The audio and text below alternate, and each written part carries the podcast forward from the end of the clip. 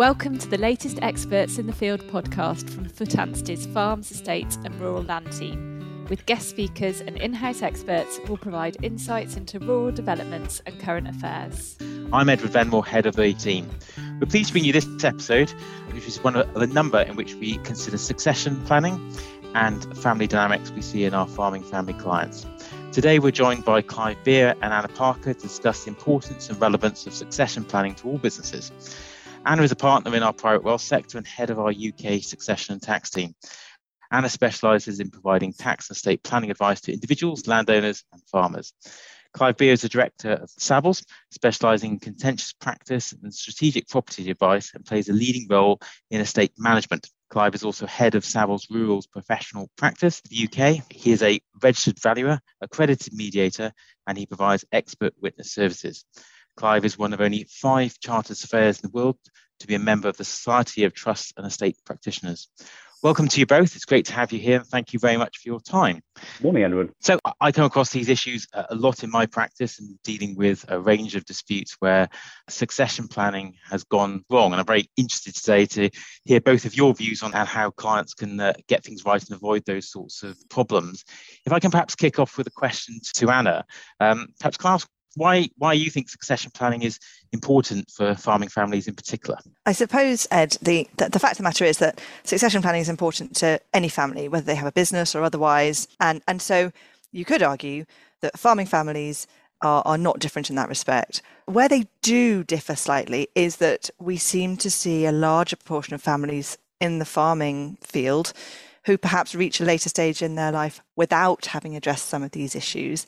And so I suppose that you know the reason for the focus on farming families is that we perhaps identify more concerns later in life where they have not yet addressed the issues of succession that come with having a large illiquid asset as the major part of their estate. So it, it really is a question of, you know, the, these are people with a, a lot of specific concerns but for some reason they seem less minded than some of our other clients to actually take advice early and get that conversation started. I don't know if that's your experience, Clive. Well, no, I, th- I think I'd agree with you totally that um, I'm always bemused that farmers think they're special and different than than the you know family who might be having a business in Wolverhampton making widgets. I mean, uh, you know, they're no different, and and actually they put themselves at a massive disadvantage by being reluctant to engage in a discussion process. And I don't know if they're perhaps more emotionally engaged with the assets of the business, um, and and I suspect that might might be part of it, or that there might be cultural and local pressures about about ownership and and status and what all that means. But but whatever the reasons, I suspect it's you know each farming family can be different. But I do find farming families for me are probably the most difficult client to advise when it comes to succession.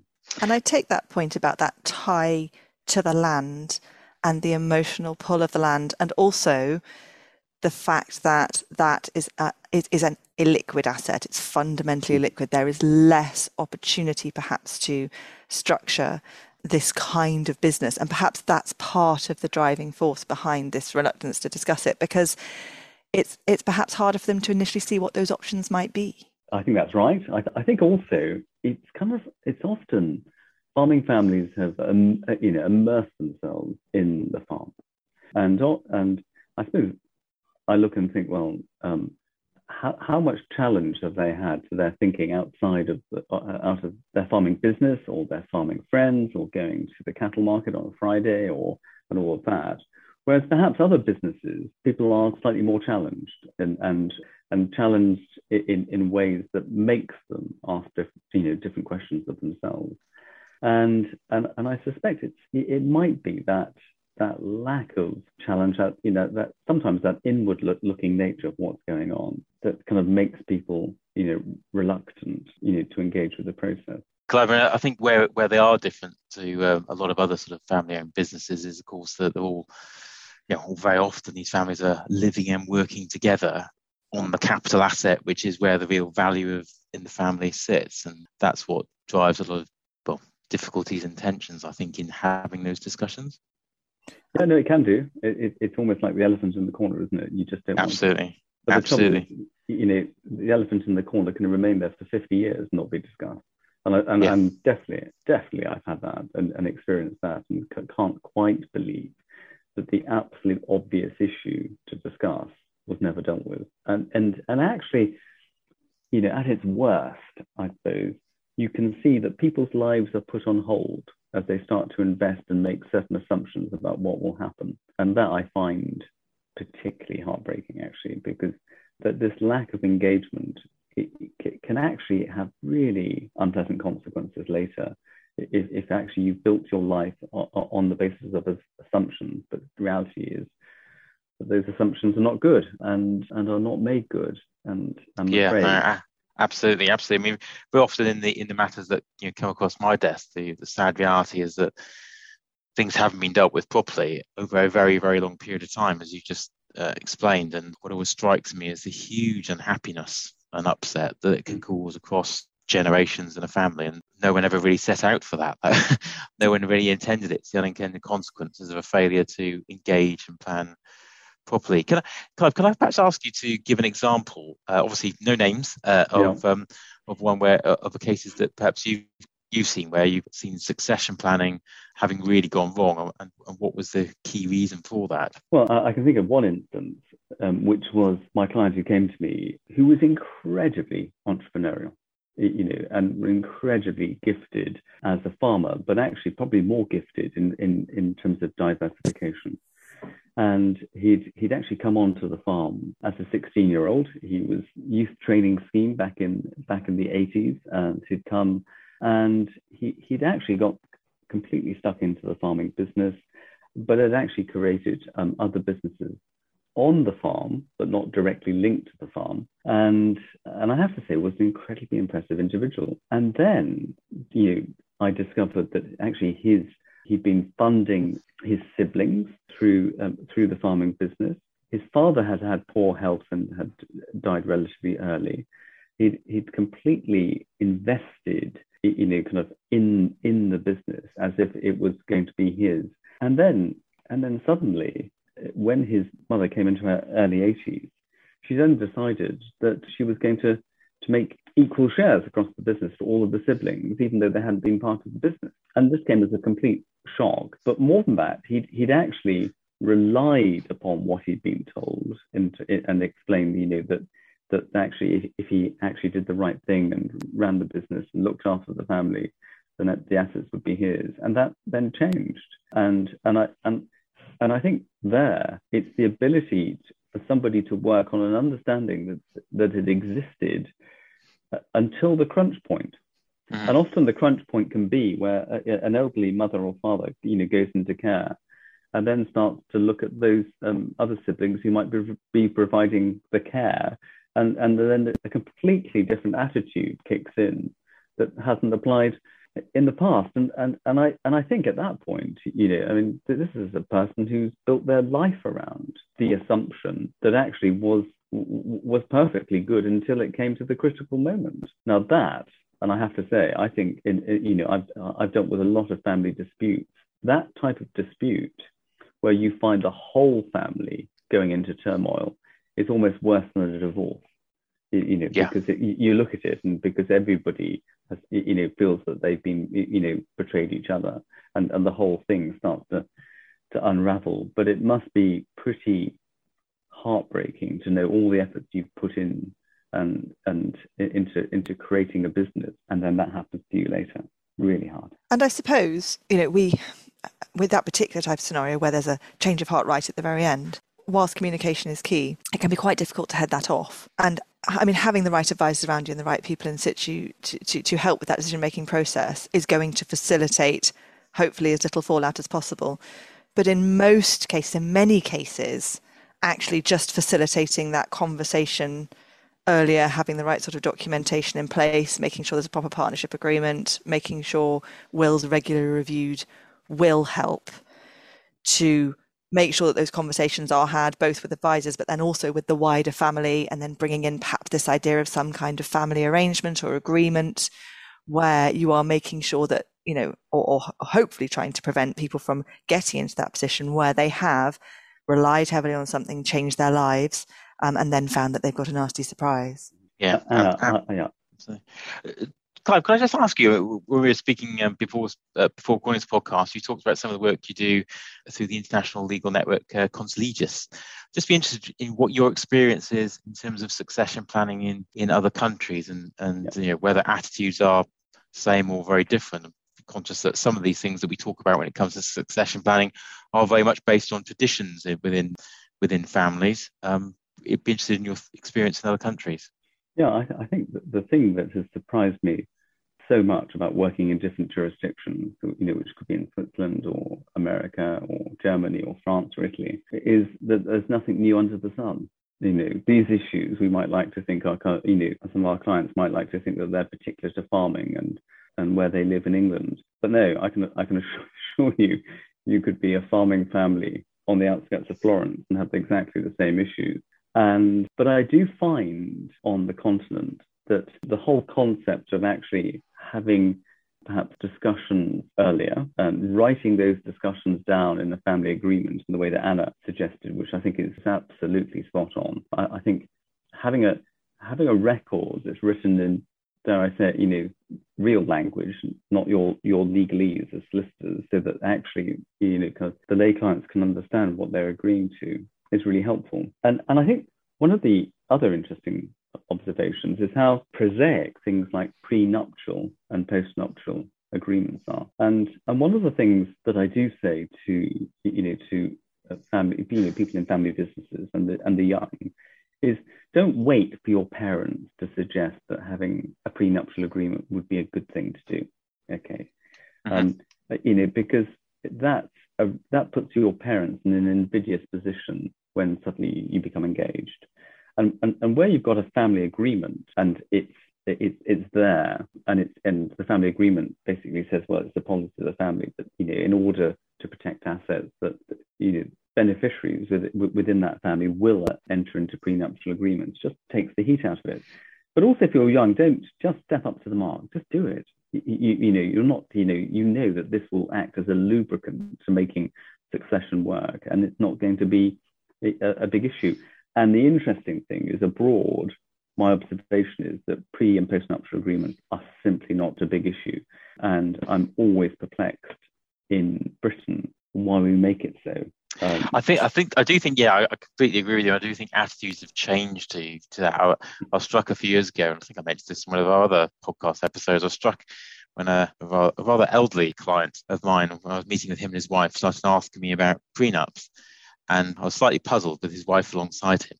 But in fact, he was talking about his son who was about to get married, and it had very much entered quite rightly his um, his uh, sphere of thought in terms of the succession planning and how he was then going to pass the farm to his son, and and he wanted to just understand these things in in in more detail and the options available to his son to help them in the in the discussions they were having. So it certainly has changed a bit. I think what we found has been quite useful is building in the requirement within, say, a partnership agreement that there mm-hmm. is any partner who gets married will need to enter into a um, into a prenup, and that way, if you do it over a long period of time, obviously that could be well in advance of potential other half arriving on the scene. And it, it takes out the emotion and the personal nature of it. It's just something that's in the partnership agreement and it's a matter of routine and expectation. I, I suppose my, my observation is that also people who, who enter into prenuptial agreements it, and people who have, dare I said, you, you know, family agreements, family constitutions, the very process of having the discussion, the very journey of you know putting together a prenuptial agreement or a family agreement, actually is the best uh, the best practice to avoid disputes happening in the first place because you have all of those sensible grown-up discussions up front and and and you deal with it. And and perhaps if if people have got less than honorable intentions of going into a marriage and, and, and prenups are being discussed, it is quite surprising how often that can exorcise a few goats that might be existing there and, and lurking. Yeah. And so I cannot think of a time when any of my clients who've engaged in either family agreements or prenuptial agree- agreements haven't done so and and and would would actually go on to say it's the best thing that they did you know and would and would recommend it anna have you got anything to add from your experience to what sort of approaches you've seen work well in um, in succession planning for farming families I often find that farmers are a little bit under advised on their personal affairs. So they may have an accountant in situ who they've known for many years, or perhaps since they were young, and as that you know business has grown and maybe diversified, that accountant you know whilst still perfectly competent, perhaps isn't quite keeping up with the sophistication of the business.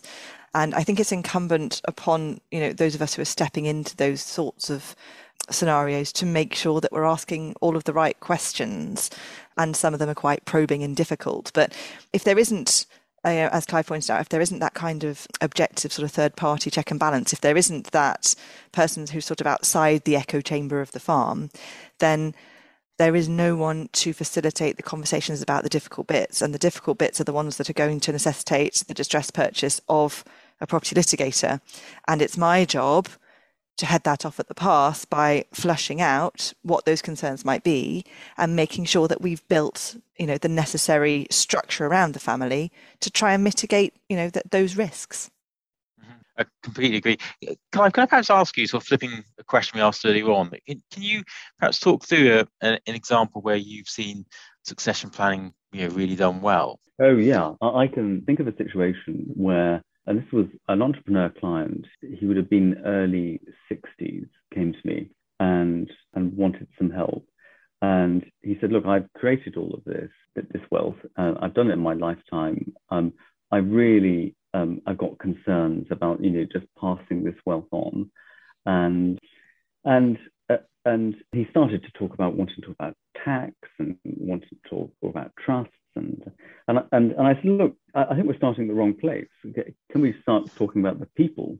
Actually, I, think that's going to be so. You know, we, we explained all about that, and um, and and actually, what, what we entered into first was not all of the, the the heavy, you know, tax planning, but actually, we did enter into what became a very simple um, um, family agreement, and uh, and as part of that, we had training and uh, an appropriate education for those um, or his two children who were going to to actually come into this wealth, and, and and also started to set out some ground rules that they wouldn't come into the business either of them until they'd actually gone away and actually worked elsewhere and done other things first. And and also one of the one of the rules that was set down and agreed by the family is that nobody could end up benefiting unless they were working. So they had to be in employment. And, you know, the, the very thing that they were working meant that they could be doing anything. But, you know, they could be, you know, could be, if they wanted to, they could be working in McDonald's or they could be a brain surgeon. It didn't really matter, but they had to be working, they had to be engaged. And it was then explained that, you know, opportunities for them of coming into the business and how that would work, what would be expected of them as individuals, and what would be the appropriate training that they, you know, so, and it's one of those really quite, um, I'm trying to, it's quite mixed emotions really, because we set this up about 15 years ago and this client has died. And I am really pleased to say that the transition across to the children actually just went to plan. And it, it went to plan because there was nothing exciting because everybody knew what was going to happen. And the ultimate will was just really confirming what what the family had always understood to take place. And in, yeah. and in that situation, what was interesting was that how fairness had been decided was not based upon equal shares. It was based upon how the children were succeeding to the business. And so one child had taken the decision to come back into the business, and actually, um, there was a greater proportion of the business and wealth that had been left to her and her brother, who decided not to, was actually compensated in other ways outside of the business. Now, both of them, both of the of the children, what they say to me is what was great for them was the certainty that they had early on. So that once actually this had been dealt with, they didn't need to be going over it again and again and again. Um, and so, so that when actually their father became poorly, and in fact also later their mother, they could actually deal with what mattered, which was caring for each other as family members, as opposed to w- wondering what on earth was going to be going on in terms of wealth and who was getting whatever. And, and I think that, Edward, would be an example of, of actually where not only, you know, did the family get it right, but everything came into place. And the process was nowhere near as difficult as, as, as the family thought it might have been once they started to engage. And I, and I, and I suspect if I was to ask you whether that was a successful, well-run business and doing well, I suspect the answer is probably yes, because no, everyone it was, everyone's engaged and pulling in the same direction and knows what knows with certainty what, what's going to happen. It was like a Swiss watch. Yeah. You know, and and and I think, but but I but often I think those kind of businesses that have been created in terms of first generation and have been highly successful, you know, there's that, at that point there's quite a lot of motivation in terms of actually how that's happened. And I suppose the key is is, is to make sure that that doesn't dissipate in the in the next generation, and and making people or making you know the children and the family very much responsible. So not to have great expectations, but to have you know joint expectations that run both ways about what will you contribute to this business and what will you bring to the party? And in turn what we, what may you inherit? Yeah. Um, I was at the NFU conference a, a, couple of weeks ago, and there was a, a very impressive farming family speaking, mother, mother and daughter, on, on, on a panel, and they were talking about their experience of how they're bringing the younger generation into into the family and, and into the business. And the, the daughter was an accountant, I recall, by by training, and she had worked in London before deciding to move back to to the family farm. And it was really interesting to hear the brilliant ideas that she was able to bring into the business in terms of diversification and the opportunities they were exploring. And uh, her parents were clearly giving her a lot of responsibility to take those ideas forward and really help build and add to the business. It was really you know, fascinating to hear a great story like that. Mm. Anna, can I ask, perhaps ask your your experience? Can you you got a, a, story to tell in terms of uh, a good example of where succession's gone right? I'm engrossed in a really good example of where succession's gone right at the moment, and this is a family who have obviously had the good sense to see this coming. So you know we have father sadly passed away, leaving mum. There are a sort of series of trusts in place. So some of the farm went into the will trust. Some lifetime planning was done. So there are some lifetime trusts as well. So this is a family who you know who is paying attention. But what they have realized is that what what what they've done is yes they've divided up the farm, but they haven't actually created separate uh, you know husbandable parcels for these two sons. And what mum doesn't want to happen is there to be any space for argument or discussion after she is gone as to how that should take effect. So, what we're doing is we're doing it now. And there are all sorts of good reliefs and things available where you're partitioning a farm. So, you know, we, we, have given some tax advice and we're doing all the property work for them. And what we're doing is we're creating fair and uh, reasonably assessed in terms of value separate units with each with its own farmhouse and each with you know the, the, the, wherewithal for those sons to go ahead and create their own separate businesses now rather than waiting for mum to pass away and in this case there are also sisters on the scene and so there has been a lot of discussion around you know the obviously the necessity to keep the farm viable to make sure that those businesses are, are able to continue. And whilst the, the, the provision for the sisters is not on an objective analysis fair, it is it feels equitable. They understand you know they're from a farming family they understand how this looks they understand their position and they know how this arrangement has been reached. They've been involved at every turn. So whilst we haven't reached a position which is fair what we have reached is a position that everybody understands and has made their peace with, so that mum knows that when she does pass away, we're not going to have any any unpleasantness, any difficulty between her children. Yeah, which exactly what you want to want to see happening. Can I just ask you both, perhaps starting with Clive, can I bring this to a conclusion? What would be your sort of you know, top tips, or your three top tips for farming or land estate families planning for the future? Okay, well, I, I think the, the my three points or my three takeaways would be you can't really start the conversation early enough. And uh, and and I think in terms of in terms of children, a 16 year old can often have an understanding of where their, their life might go to because let's face it, we all start planning our careers and uh, and decisions we make when we're 16 and what A levels we choose and whatever actually put us on a course. So so in terms of actually having it as a subject that's not taboo, mm-hmm. but is absolutely capable of being discussed. I, I think that's the first one. The second one is is don't play games. You know, don't play games. Be transparent. If family members are trying to control each other, be careful what you wish for. And I and I think the other thing is write it down. Okay, just have a record and um, and actually, if possible, formalize that record into a, into a family agreement. I, I, think you and I can have a conversation, okay, and we can agree on something, and and potentially I can I know what I've agreed, and you would know what you've agreed, and then years later, when we come to test it, we might actually find that we chose to agree something different from each other. But if it was written down, you know, it's difficult to kind of to say, well, I didn't know what was going on, and I and I think you know so, so, make a record. Yeah, no, I very much agree with that. I think that what I would say to clients is, you know, spending a little bit of money, formalising that with wills, partnership agreements, etc., and getting keeping those things up to date. Just to formalise it, just to make sure it is all all clear, it, it's worth it. You you pay for insurance policies on a raft of other things just spending a little bit of time and care getting that down in paper properly, it, yeah. the benefits later on are enormous and huge, uh, huge savings so emotionally and uh, in terms of finances. Anna, is there anything you wanted to add to those excellent points that uh, Clive's raised?